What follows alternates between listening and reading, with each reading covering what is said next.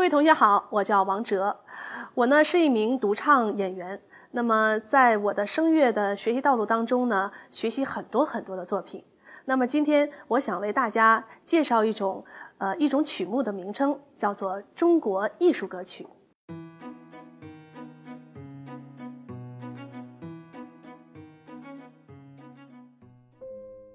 艺术歌曲，我刚才说是非常美好的、好听的。歌曲、艺术歌曲，中国的艺术歌曲呢，就是由中国的词曲作家来创作的非常好听的歌曲。那么，艺术歌曲和我们所了解的、我们经常唱的一些儿歌，或者是我们听到的一些流行歌曲，它们最大的区别是什么呢？中国的艺术歌曲呢，它最大的区别是它呢是有年代感的。我把它分为中国古典的艺术歌曲。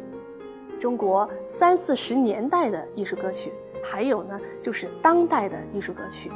那么这三种我说的艺术歌曲的分类呢，跟流行歌曲最大的区别就是，中国的艺术歌曲呢，它的旋律比较舒缓，慢慢悠悠的，舒缓的，旋律非常的唯美。比如说，我为大家唱这样的一个旋律：白映着泪痕。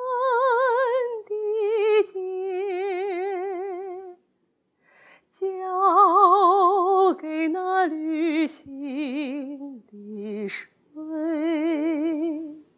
这首歌曲的名字叫做《怀念曲》，它就是属于三四十年代的艺术歌曲。还有我们是不是听过？比如说《渔光曲》，还有现代的艺术歌曲，那就是我，我思念故乡的小河。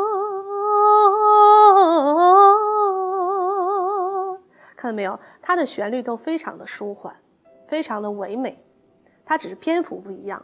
那么我今天要为大家讲解的是中国艺术歌曲的第一类，叫中国古诗词艺术歌曲。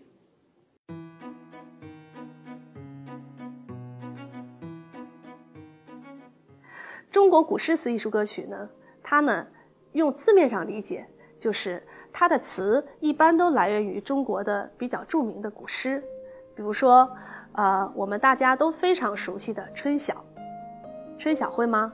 春眠不觉晓，处处闻啼鸟。夜来风雨声，花落知多少。这首诗我们在很小很小的时候就已经会背下来了。它讲述的是什么呢？是谁写的呢？它是孟浩然。在春天的时候，打开家门，看到了一缕春风吹过一夜之后的一些花和草凋零，那么呢，也是让我们珍惜春天的这么一个美好景象，也反映了孟浩然这个作者当时的对春天的这种喜爱的心情。那么，在我们理解的这首词之后，就了解哦，春眠不觉晓，处处闻啼鸟，它其中的含义。那么，中国古典的艺术歌曲呢，就是把这么非常美好的古诗词添上旋律，然后呢再唱出来。它的歌是这样的。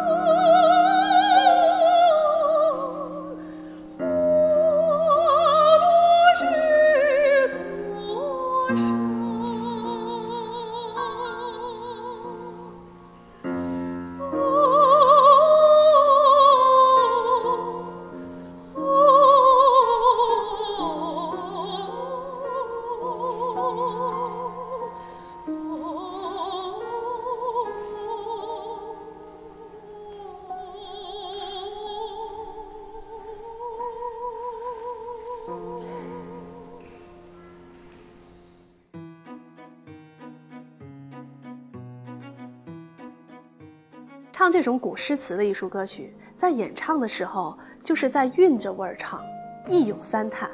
就像我们朗诵的时候，比如这首词、这首诗，我们朗诵的时候，咏诵的时候，它肯定是春眠不觉晓，它肯定不是春眠不觉晓，处处闻啼鸟。这样的话，它会破坏它的诗的意境。所以呢，在这首歌曲里边，它就反映了我们中国艺术歌曲非常非常有特点的，就是它的节奏要非常舒缓，跟朗诵一样。春眠不觉晓，是不是非常舒缓的？非常舒缓的。那么在演唱的时候呢，还要理解它的意思，就是诗人孟浩然在写这首诗的时候，他是触景生情，所以要看到这样春天的一片一派的景象。夜来风雨声，一夜过去之后，一夜的风雨过过去之后，花落多少个花花朵朵，叶子都被这个风雨打落了，花落知多少。那你们想不想学这首歌呢？我来一句一句唱给大家，好不好？跟我来唱哦。春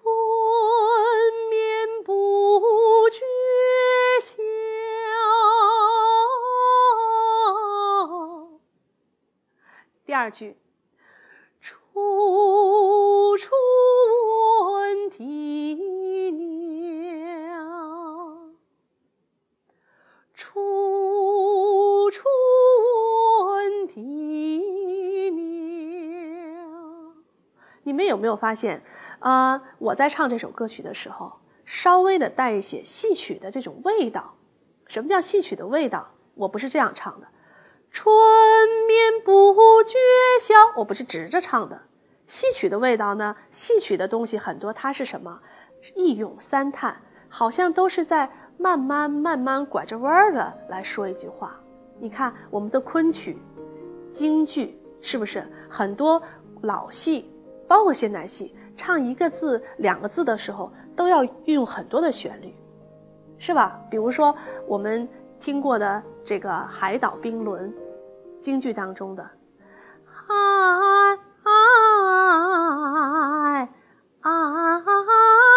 海岛”，你看“海海海岛”，所以呢，我们中国艺术歌曲也是经常借鉴了。戏曲的中国的戏曲的方面，就是把每个字啊给它唱得非常非常有韵味儿。这个韵味儿就不能太直，像我们唱队列歌曲是吧？唱我们是共产主义，这个队列歌曲和中国艺术歌曲的区别，就是一个是直接的，一个是温婉委婉的。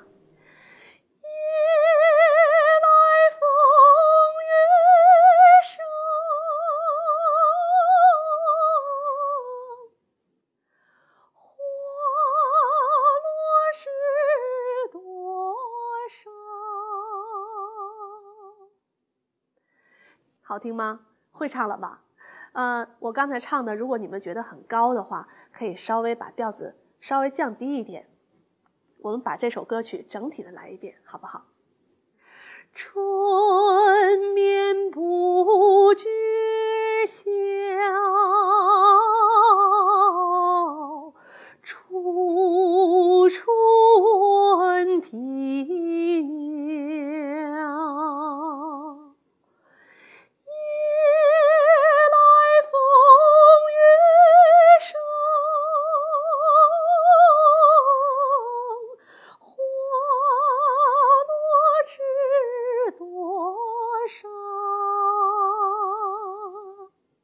我今天为大家说的这个《春晓》，为大家翻唱的《春晓》，就是古典的古诗词的一首歌曲。